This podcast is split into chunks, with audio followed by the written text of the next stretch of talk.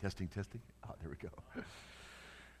Okay, um, I, I, usually have a voice that doesn't need to be amplified, but you know, for uh, for uh, this room, that'll be good.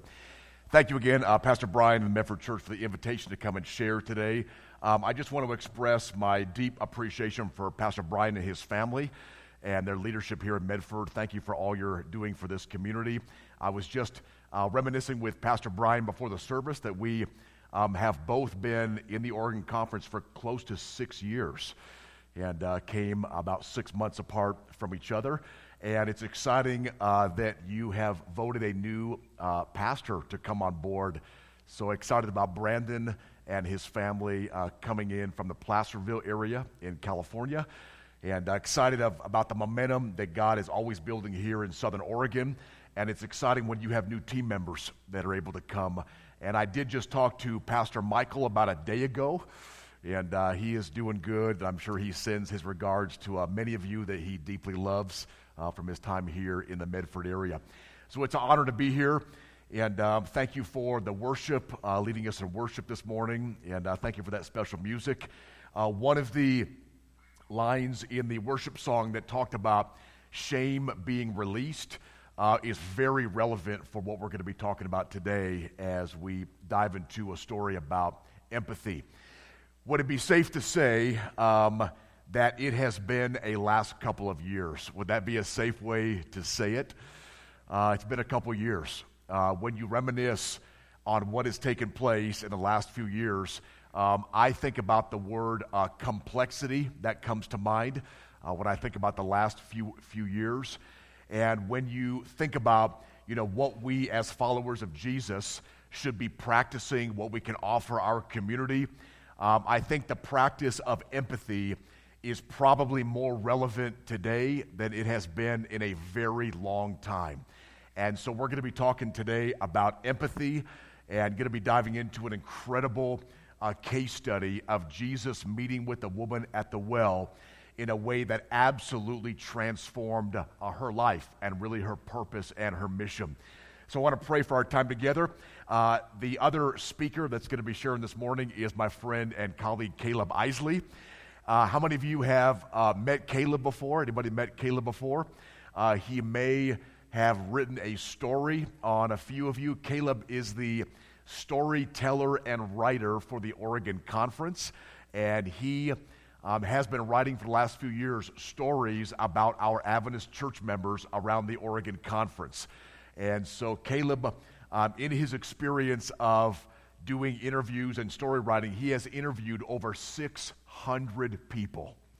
And you're going to hear part of his own story today, uh, but often he is, is serving the church by sharing the stories of other people. But we're going to be blessed by hearing your story today. So let's pray, and then we'll dive right in. God, we thank you for this church. We thank you for this time that we can be together. And we just give you uh, the next few moments. May the words that I share, may those be yours. And you know, God, that you set up this moment uh, way before an invitation ever came. So thank you, God, for this moment in time that we get to glorify you, to talk about how great you are, the wondrous things that you are always doing, some that we see, some that are behind the scenes that are unseen. But we pray that this service can be um, a glory to you and can glorify you. So thank you for this time together. In your name we pray. Amen. Um, I don't know what you think about when you hear that word empathy. Um, I often, uh, back in the day, would get the words sympathy and empathy often confused. And how many of us recognize that sympathy and empathy are two very different things? When you think about the word sympathy, Sympathy is when you recognize what somebody is going through and you feel sorry for what somebody is experiencing. It could be a loss uh, of a relationship, it could be the loss of a home, could be a natural disaster, um, some kind of a, a, a toxic culture, a challenge. But sympathy says, I feel sorry for what you are going through. Empathy is very different. Empathy says that I am willing to sit on the curb of life, and I am willing to be quiet, and I'm willing to create a safe space so I can understand your story. So, empathy is about listening, not so we can respond, but empathy is about listening so we can understand. Let me say that again. Empathy is about listening, not so we can respond, but it's about listening so we can understand what somebody else is going through. How many of us recognize that we can never fully understand somebody else's journey? We can try, and, and it's important to try. And we'll see how transformational that is from God's Word. But we can never fully understand. You can't understand what it's like to walk in my Converse All Stars. we can talk and we can share story, but we're never going to fully understand. But the practice of empathy, again, is sitting on the curb with people, being willing to listen so we can try to understand what people are experiencing and what they're going through. I think it's safe to say that in the last three, year, three years, two to three years, that we have been through a lot of life in the last few years. Anybody agree with that? A lot of life. I think uh, I'm still trying to wrap my mind around what I have been through in the last two to three years. Still trying to understand what was God doing and what has this journey been like.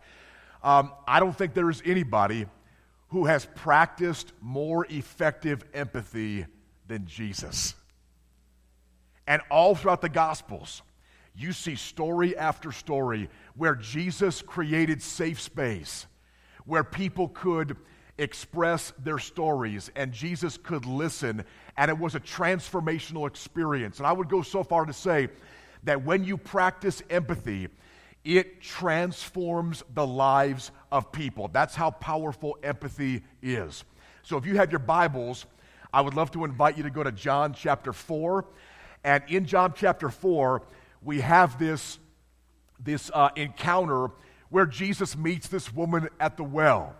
And um, I'll just say that for some of us, we can be so focused on getting from A to B that we just laser focus in, but we often uh, may forget that some of the most amazing God moments are what happens in the pass through between A to B.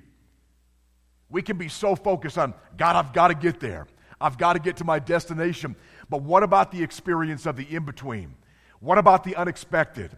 What about the conversation on the airplane that comes out of nowhere? What about that moment you all have Safeway? What about the moment in the Safeway line when you're checking out and you hear a little bit about somebody's story?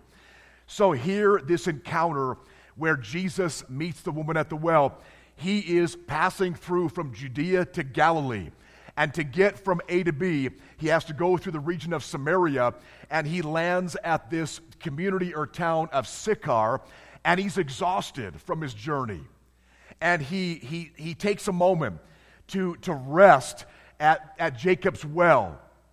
I just want to remind you that if you recently or in the last few years have had a moment where you have been exhausted, where you have been depleted, emotionally, physically, where you didn't think you could take another step, I want to remind you that Jesus knows what it's like to be exhausted. Jesus knows what it's like to have an empty cup physically. He knows what it's like to be tired. So if you have experienced that, Jesus understands what it's like to have experienced what many of us have experienced in the last few years. So Jesus takes a moment and he sits down to rest at Jacob's well, middle of the day. And as he's there, he has this chance encounter with a woman who has come to the well in the middle of the day. Many of us know this story. She's come to the well at the middle of the day because she has a very complex past. She's had a lot of things going on in her life. She carries a lot of shame for failed relationships and for dreams that never came to fruition. And so here she comes at the middle of the day to draw water out of the well because she's hoping she's not going to see anybody. Have you ever gone someplace hoping you wouldn't see anybody? You ever had that experience? I'm going to go for a walk on the Greenway in Medford. I hope I don't see anybody. like I just want to have some moments to myself. I want to go to I want to go to one of the lakes and I just want to spend some time alone. She came hoping that she wasn't going to see anybody. And so here Jesus is in this moment, the pass through, it's the in between. And Jesus, practicing empathy, he initiates the conversation. I want to remind us all that empathy initiates moments of connection.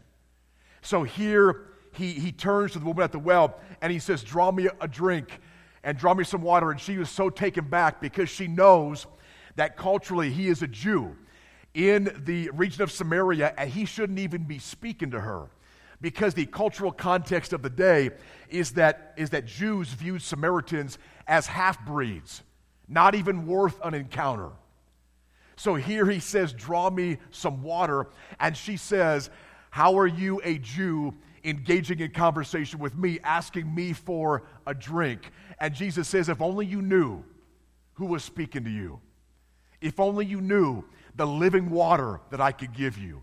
If only you knew the hope of what you were about to experience, your perspective would be completely different. What's about to happen in this woman's life is that empathy is about to be lived out at the well, and it's going to transform this woman's life forever. So Jesus begins this conversation, and he takes it deep, way below happy Sabbath. Somebody say amen. he says, Go get your husband.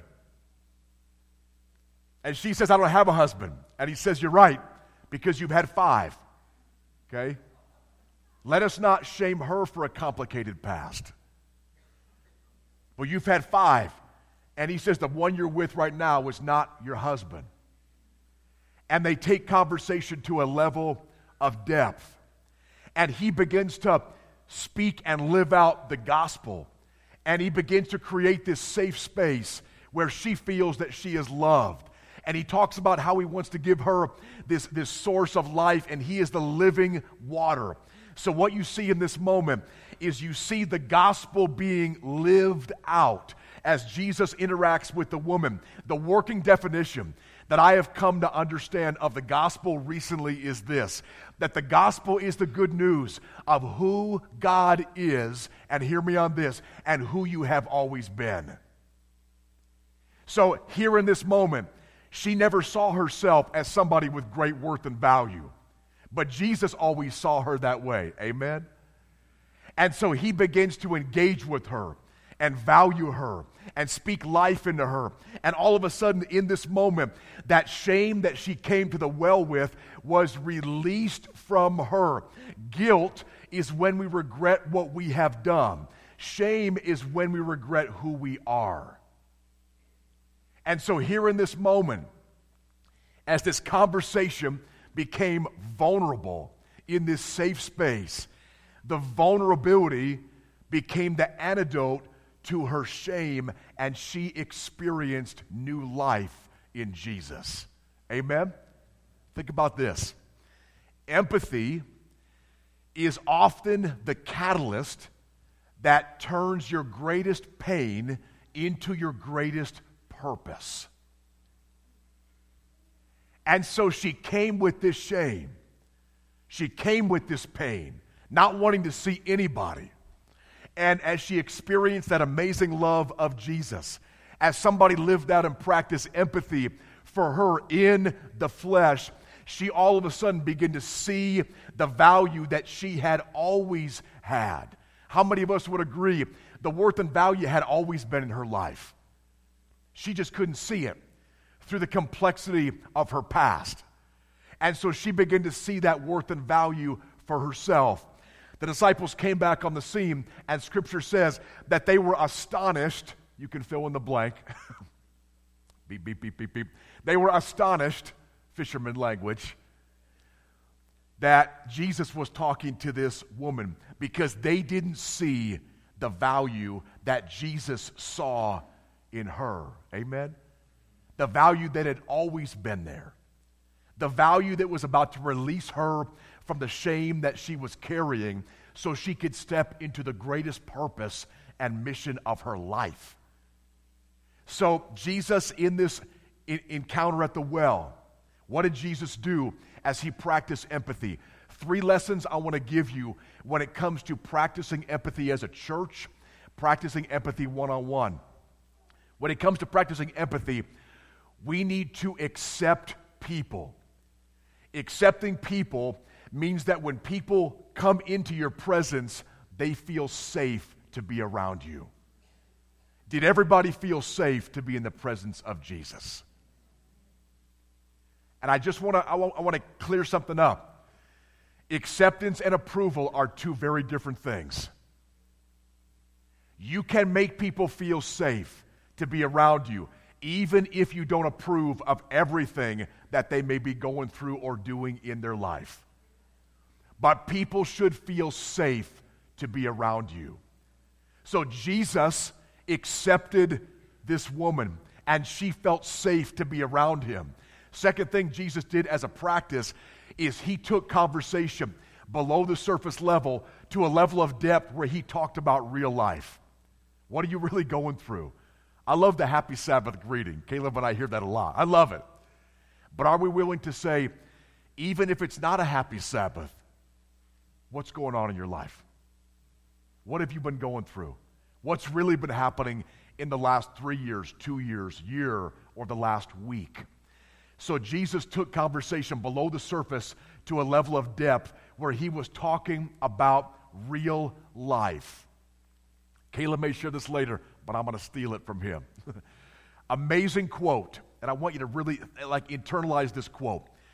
The quote says this: Most people cannot tell the difference between being listened to and being loved. That for most people, when you listen to somebody, it is identical in their mind to you loving that person. That's how powerful listening is. So Jesus took conversation below the surface to a level of depth. And finally, even though the disciples couldn't see the value in the woman at the well, Jesus always saw and recognized the value that she had. And it wasn't value that she earned, it wasn't value that even for a short time had been lost, but it was value that was put inside of her by her Creator. So Jesus was able to look at every person and see the value that he had put inside of them. So Jesus created safe spaces. He accepted people. He took conversation to a level of depth and he recognized the value that every single person had because of who they were and because of whose they were. Amen? So, here in this moment at the well, she has this encounter with Jesus. And I don't know how this, this, this played out, but here's what I imagine. They're having this dialogue, and she says, Jesus, just wait a minute. Can you imagine telling Jesus to wait? like, hey, just wait a minute. I got to go do something. So now being shame free, experiencing this amazing lived out love of Jesus, where does she go? Shame free, she goes back to the community that had shamed her as this emboldened, impassioned, and confident evangelist that says, I got to tell you who I just met at Jacob's Well. I've got to tell you what he spoke into me. I've got to tell you what he reminded me of, the words he said about me, that he said I'm valuable. And so she went back and she had this incredible purpose in her life because what had happened? A moment with Jesus where empathy had been lived out had turned her greatest pain into her greatest purpose. And all of a sudden, all the pain that took her to the well in the middle of the day that became purpose and relieved of shame. She went back into the community and said, You know what? I am not defined by you. I'm not defined by my past. And I've got to tell you about who I met at the well. And so she became the most incredible evangelist to her own community because of her empathetic encounter with Jesus. The fact that she had a complex past does not mean she can't have a great future. And I want to remind you that of that. As complex as your past may be, your past does not determine how great your future can be. I'm going to say that again. Make sure we're awake this morning, okay? However complex your past may be, that does not determine how great your future can be. You are not defined by your past. Your past is not a life sentence. Your past is a life lesson. So learn everything you can from your past, but live in the present and let Jesus with you build an incredible future. And maybe there's somebody that needed to be reminded of that this morning that you are not defined by your past.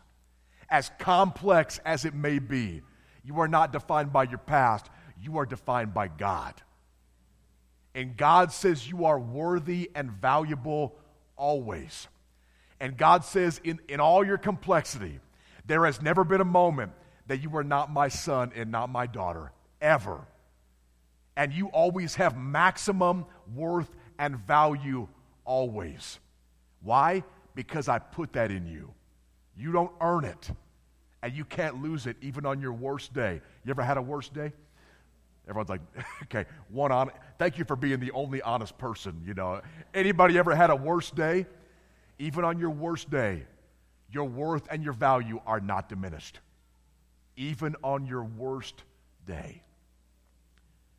An encounter at the well, a moment in time between the A and the B, where Jesus practiced and lived out empathy, and it completely uh, transformed somebody's life, turning her greatest pain into her greatest purpose. Amen? I think one of our struggles often um, in church, even on, on, on many Sabbath mornings, is how do we make sense of the streets of Sychar and the streets of Medford, Oregon? Like, what does it actually look like to live out what happens in Scripture, and how does that transfer or translate to the streets of our own city? Um, Caleb Isley is going to be sharing a little bit of his story, and I hope as he shares his story of how his life was, was transformed by somebody who practiced empathy. I hope the light bulbs will begin to come on for you on what empathy can look like when it's lived out on the streets of Medford, Oregon. Amen? Okay, let me get these out.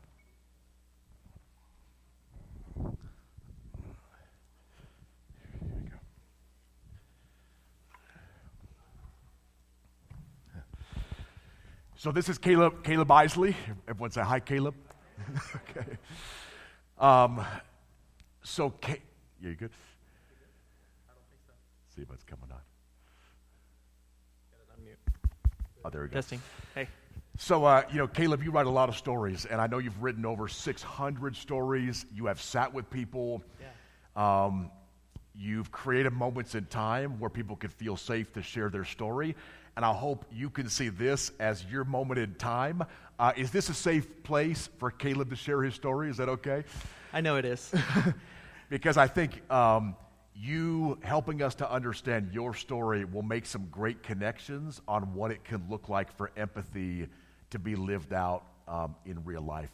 Yeah, you said something really that I, I connected with so well t- about turning your greatest pain into your greatest purpose. I think that's really what, what happened in my life. Uh, let me start by asking you guys this uh, Who in Medford or, or wherever you live knows you love them? Like, obviously, like, no doubt knows that you personally love them outside of this church, not Adventist, in your greater community? Is there somebody who thinks, if I was in trouble, this is the person I would call? Um, if I need to talk about something that's going on in my life, that person, that Seventh day Adventist, is the person. Um, is there anyone obviously that knows? Um, and I want you to think on that question because statistically, when we come up here and preach, when we have these talks and things, most of what we say goes in one ear and eventually out the other. Um, two months from now, you may look back on today and you'll be like, yeah, I had a good experience, but you may not remember specifics. Take this with you. Who knows you love them, if nothing else? Hmm. Um, so it's it's interesting, uh, you know, in this this kind of generation that I've grown up in, uh, there was a lot of talk about millennials leaving the church and that kind of thing. Right around the time that I did leave the church, um, and some of these studies that I've read have, have asked the question of why. Um, and a lot of them they'll, they'll go into, you know, are they not having family worship? Um, are they not involved in our school system? Are they not coming to church? Why isn't it sticking? And, and really, it's interesting from my perspective reading those because I grew up in a, a, family who was converted to the Seventh day Adventist Church back in probably late Ellen White years. I mean, both sides of the family went to our academies. You can find my grandparents on the, on the academy wall where I graduated. I was a Pathfinder. I had worship through school and Pathfinders and other small groups every day of my life almost. Um, so the, the religious connection was there. But as, uh, as I got older and um, found myself uh, getting into a really early marriage, uh, my wife and I were started dating in high school, ended up getting married at 18 and 20 years old, mm. and just didn't have a lot of financial support. Decided to move to a different state, start a new life, and found ourselves just desperately broke. I mean, barely paying our, our, our very rundown apartment bills uh, driving a car that was overheating and stranding us on the side of the road regularly. Uh, to afford gas to get to church across town was felt like a sacrifice. Um, I was working full time when I finally got into college classes on top of a, a heavy school load. Just tired, overworked, oh, just exhausted, and didn't have a lot of, of support. And I remember coming into that new church and, and trying to find community. Um, you know, at first I'm like, okay, people will probably come to me. I'm new. I waited for that to happen and it didn't. Um, so over time, I'm like, okay, I got to try harder. I got to make these connections. And I'd try to talk to people. I'd try to go out and, and get dinner with them or, or something. And just nothing ever worked. I mean, I don't remember a single time where, where that actually happened. Mm. Um, I remember a couple things right around the time I decided to leave. Um, first was um, I remember being in potluck, and for us at that stage of life, having people willing to feed us was a huge deal. We didn't have anything to bring. Um, and an elder uh, recognized me, and he, he had this list in his hand, and he came to me and he said, um, You know, you've been here a few months, and you really need to step up and start taking some responsibility. And it's an honest mistake. That was not a bad man, but no one knew my life situation well enough to know that one more tiny responsibility on my life would break me. And I remember just being so utterly uh, overwhelmed and, and repulsed by that that I just didn't want to, to be there anymore. I couldn't stand the thought of being around where, where my value was so tied to what I could do in, in that stage of life. Um, another thing, um, you know, we, we got a pastor and uh, he invited us out for pizza, I remember. He's kind of standing at the back of the church and shook my hand. You know, we didn't know each other well. He's like, hey, I've seen your wife and I a couple times, or your, your wife and you a couple times. Uh, I'd love to get to know you better. Could I take you out for pizza? I was like, yes. You know, I've got my calendar out. When? You know, I'm going to write it down. When and what time you can take me out for pizza? Yes. And I hope people, I hope hope that sinks in. Like how well you can love people through food. Oh yeah, I the, mean, the bar any, was anybody low. relate to that? Like, this guy's real hunger right there in the back. but but but it, it, it does mean so much. Yeah. Especially if you don't have the financial means. Yes. You know, to afford groceries or to go out for a meal yeah. at a restaurant. And it really just would have taken the simplest conversations to know about our life situation. I wasn't hiding it. Uh, just that's not something that you start with. Um, you know, uh, it comes out in conversation. And so he invited us out for pizza, and I was like, Yes, when? Let's set a date. He said, Give me your number, and I'll call you. I'm like, okay. Gave him my number. Week went by. Next week went by. A couple weeks went by. Nothing. Like, huh, okay, he probably forgot. Pastors are busy people. I was there another Sabbath a few months later, and I'm walking out the back of the door, and the same words. I mean, down to, it was like a script, down to the exact same interaction. I felt like I was reliving the exact day that I had lived. He said, Hey, I've seen your wife and I, or your wife and you around a couple times. I would love to get to know you. Could we go out for pizza sometime? I'm like, Yeah. And he's like, oh, Great. Can I get your number? And I was like, You should check. it's in there, you know? And so it was just this awkward thing where I was just like, kind of left it in his hands, like, yeah, if you want to, you know, reach out. Um, the third time that it happened in the same way, the exact same words, uh, coupled with this experience I had had with the elder, I just, it was, it was tough to, uh, there, was, there was a separation happening where, um, you know, I had a strong relationship with God. I, I love Jesus. I have always considered myself Seventh day Adventist. The break in the relationship with the church was not a giving up on God ever. Never. It was the question of is this place serving my relationship with God? Mm. Is this a place that I'm finding community? Is this place inspiring me in what I want to be like? Um, are there people here that I can look to as models in my faith and say, I want to live those things that you're living? And the answer to all those questions was no. Um, as I left the church and, and kind of went through that process of just slowly stopping attending, um, there were so many people out in my community. I ended up going back to a secular college, and uh, I mean, there was the uh, non religious equivalent of homeless ministry happening. Uh, there were people who were uh, finding students who were sleeping in their cars because they didn't have money. I think I can talk about now.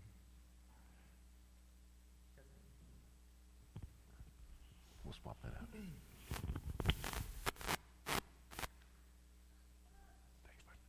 It's all good.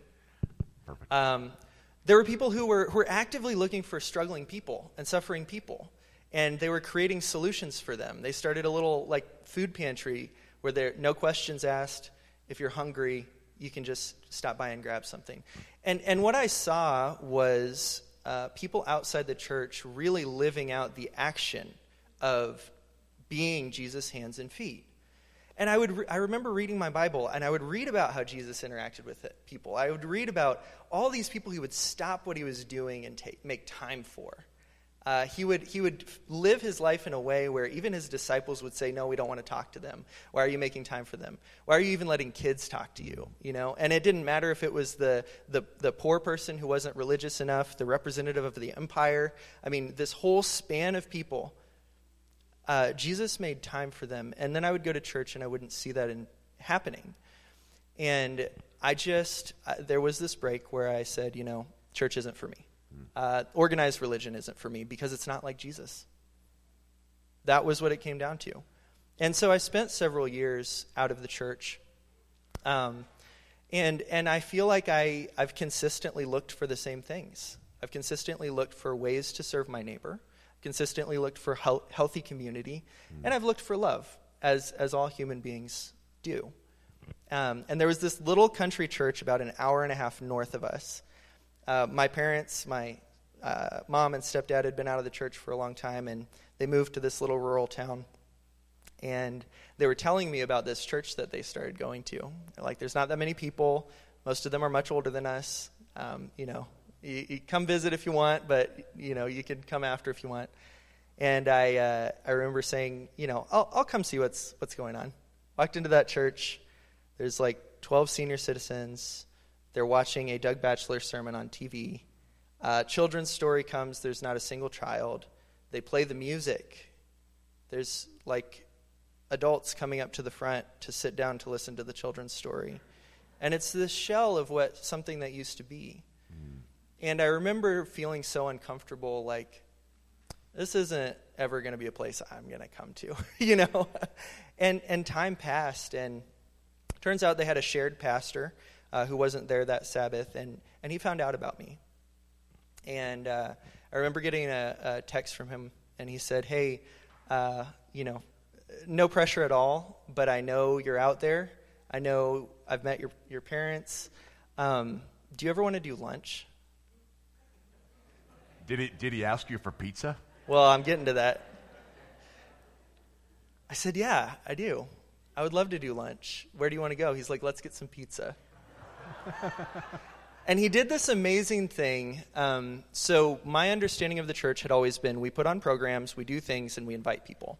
It's, it's a constant luring of people to where we are. Um, this pastor completely turned that on its head. He's like, Where are you working? I'll drive there.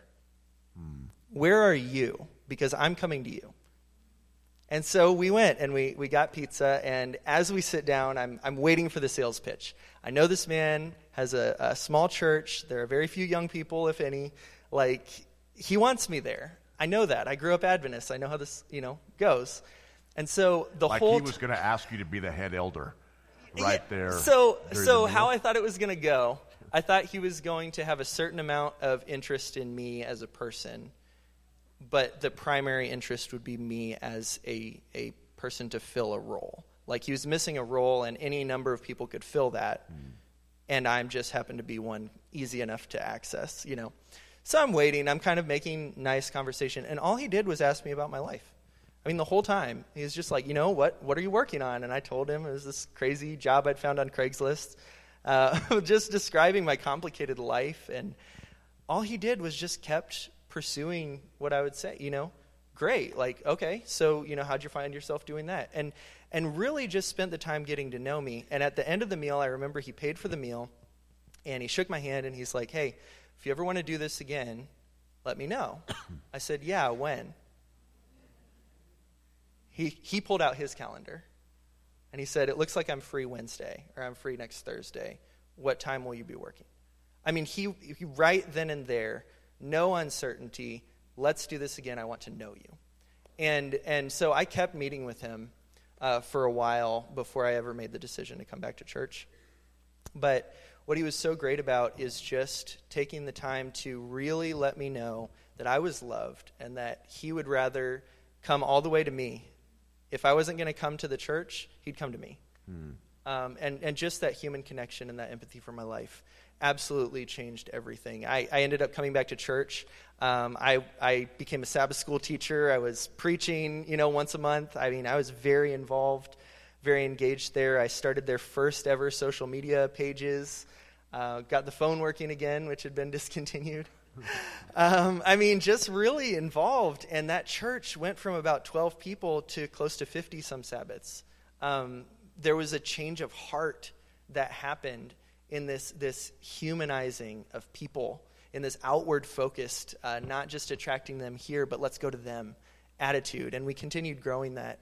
And it changed my life. And, and everything that I do now, I can really trace back to how I was loved and how I was sought after um, and how I was valued just for all my complexity. I didn't have to have it figured out, I didn't have to be living in an exact perfect way uh, to be valuable Mm. And those things, those, those moral things, those behavioral things, uh, came as a result of that love.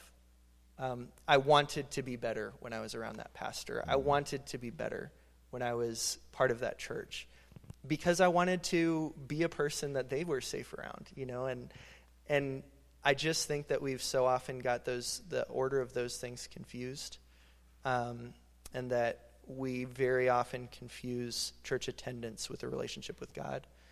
But people really need to feel loved. Um, they need to see Jesus in us individually. And I don't care if your community is mechanics, I don't care if your community is students. You know, wherever you are, there are people that need loved and they need to know you love them. Not just Jesus, also you. Mm. Yeah, um, is that a good story? hmm. I, I appreciate that so much because I, we need, we need to see how that is lived out. And here you had a moment of barely making it financially, pained by no community, not having anybody to walk with you in the trench of struggle.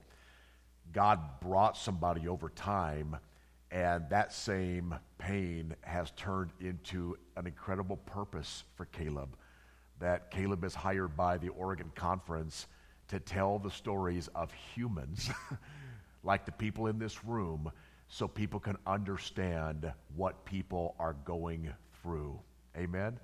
And you had a moment where you may have not felt like anybody understood what you were going through, but somebody practiced empathy and lived that out, and you do that same thing for hundreds of people. I, I think, and I, I just want to affirm I think Caleb's ministry, I think you have helped slowly shift the culture of the Oregon Seventh Adventist Church to where we are better understanding each other. And we're reading stories and we understand uh, a little more about what the journey of somebody else may be like. For somebody who's sitting here this morning and they're thinking, give me something real practical. What would be like that piece of advice for somebody that's, that's, that's today thinking, there's somebody I need to reach out to, or I want to practice empathy like Jesus, or empathy really matters after the last three years, maybe more than ever, what would be those one or two pieces of advice that you would give people who want to practice empathy better? Does anybody remember the first question I left you with? What was it? Who knows you love them? Right? Yep. Some version of that. The uh, I would say this is a two part piece of advice. Number one, stop waiting for the right kind of person. Um, stop waiting for the person who can sing well. Stop waiting for the person who has enough money or the same, you know, the, the right lineup of interests and personality, the dresses right for church. Find the people who are close to you. Find the people you work with. Find your neighbor. You know, there, there's so many of us who don't even know our neighbors' names. Um, start with who's with you and near you. Um, but the second thing is and I think this is the hardest for all of us, is create conversation and opportunities to talk where you don't talk about yourself. Mm. Create conversations intentionally to hear the other person for the sole purpose of hearing and knowing them. Uh, and resist the urge when they when they tell you about their life to say, "Oh, I've been through, through something similar," and jump in with your own story.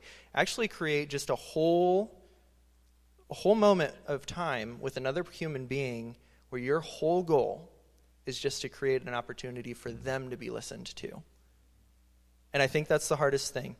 If you can, if you can start it and complete without, uh, unless you're specifically asked, talking about your own life, your own opinion, stop. Create it for them. It's ministry. It is, it is a holy thing that happens there. Um, but we haven't been taught how. And I think, I think you can start that wherever you are. So, listening to serve people like Jesus. Yeah. Huh. And uh, one, one of the most practical phrases that I love, and I think Pastor Brian and I have talked about this too, but when you're having a conversation with somebody and there's a little door opened up to a part of their life, remember this phrase tell me more. Tell me more about that. You know, you said you had a horrible week. Tell me more about that. You've got a dream of having this career down the line. Tell me more about that. You, you, you talk about the last month being complex. Tell me more about that. I think often the conversational door is open. We sometimes just breeze right on by the open door when we should stop and recognize those moments. And maybe we lean in and say, Tell me more about that.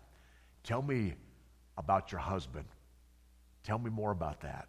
There's a there's a quote from this guy. There's a, a African American man that converted people out of the KKK named Daryl Davis, and he uh, he has this great thing that he he says where um, when you're actively listening, you're passively teaching people about yourself. You're passively teaching them trust and safety. So you don't have to say a thing. It's just by what you're doing, you're teaching them about who you are. Love it. So listening is passive teaching. You don't have to argue a thing. You just have to create that emotional space and safety. I love it. Um, you know, so looking at the, back, the backdrop that we've had over the last few years, I would think it's worth considering how can the Medford Church in this community be more empathetic? How can we practice more empathy like Jesus and give people the gift of empathy? Um, accepting people taking conversation below the surface level and recognizing the value that Jesus has already put inside of every person. Amen? When you have a conversation with anybody, look and recognize the value that's already there and have the conversation from worth and value as the starting point in what God has already put in that person. Every story is worth listening to. Amen? And every person has a story that is worth being heard. Amen? I hope that was helpful. Was that helpful this morning? Um, we love this community. Caleb and I were celebrating that we got to drive down to see you today, but we, we really do love this community. Um, it is such a life giving community, and I know, you know, through empathy, you're going to have even more to offer this community moving forward. So thank you for who you are. Thank you for what you're doing. And thank you for being uh, this empathetic force to share the love of Jesus with this community. Amen? So good. Let's pray together. God, we thank you for Medford Church. Um, I thank you, God, for everybody who was either watching online or was here in person. Um, use us all and open up those conversational moments, God, where we can lean in and we can say, Tell me more. I'm not going to rush. I want to hear your story. I want to sit on the curb of life and I want to value you by listening to you. God, give us those moments. And may we have the courage to lean into conversations so we can listen, not so we can respond, but so that we can try to better understand what people are going through. And God, challenge us all. If we invite somebody to pizza, let us follow through on that. and let us really take somebody out and, and really steward those moments well. But we thank you for how empathetic you were. We thank you for that story of the woman at the well. And God, I just want to just remind um, everybody as we're just closing out with prayer of how incredibly valuable every person in this church is. And um, that you are the God who turns pain into purpose. And so we thank you, God, for uh, being here with us this morning. And we just thank you for the path forward. And uh, bless us. Thank you for the Sabbath. In your name we pray. Amen. God bless you all. Uh, have a great uh, rest your Sabbath. Two little plugs. Um, if you want to find out anything about Oregon Young Adults, jump on the Oregon Young Adults Instagram account. We were updating that last night. Always being updated. Uh, we'll probably post some photos from our event for young adults uh, that's happening at 3 o'clock today. We'll share some things about that. But Oregon Young Adults on Instagram. And then how do people find out more about Oregon Adventist stories and, Sure. and what you're doing? Yeah, if you uh, if you follow the Oregon Conference on Facebook or Instagram, every single week we have stories coming from our membership all over the the conference. You'll see a little OA stories at the bottom. That just means that it's somebody that I interviewed. Cool. God bless you. Have a great Sabbath, everybody. Yep, you bet.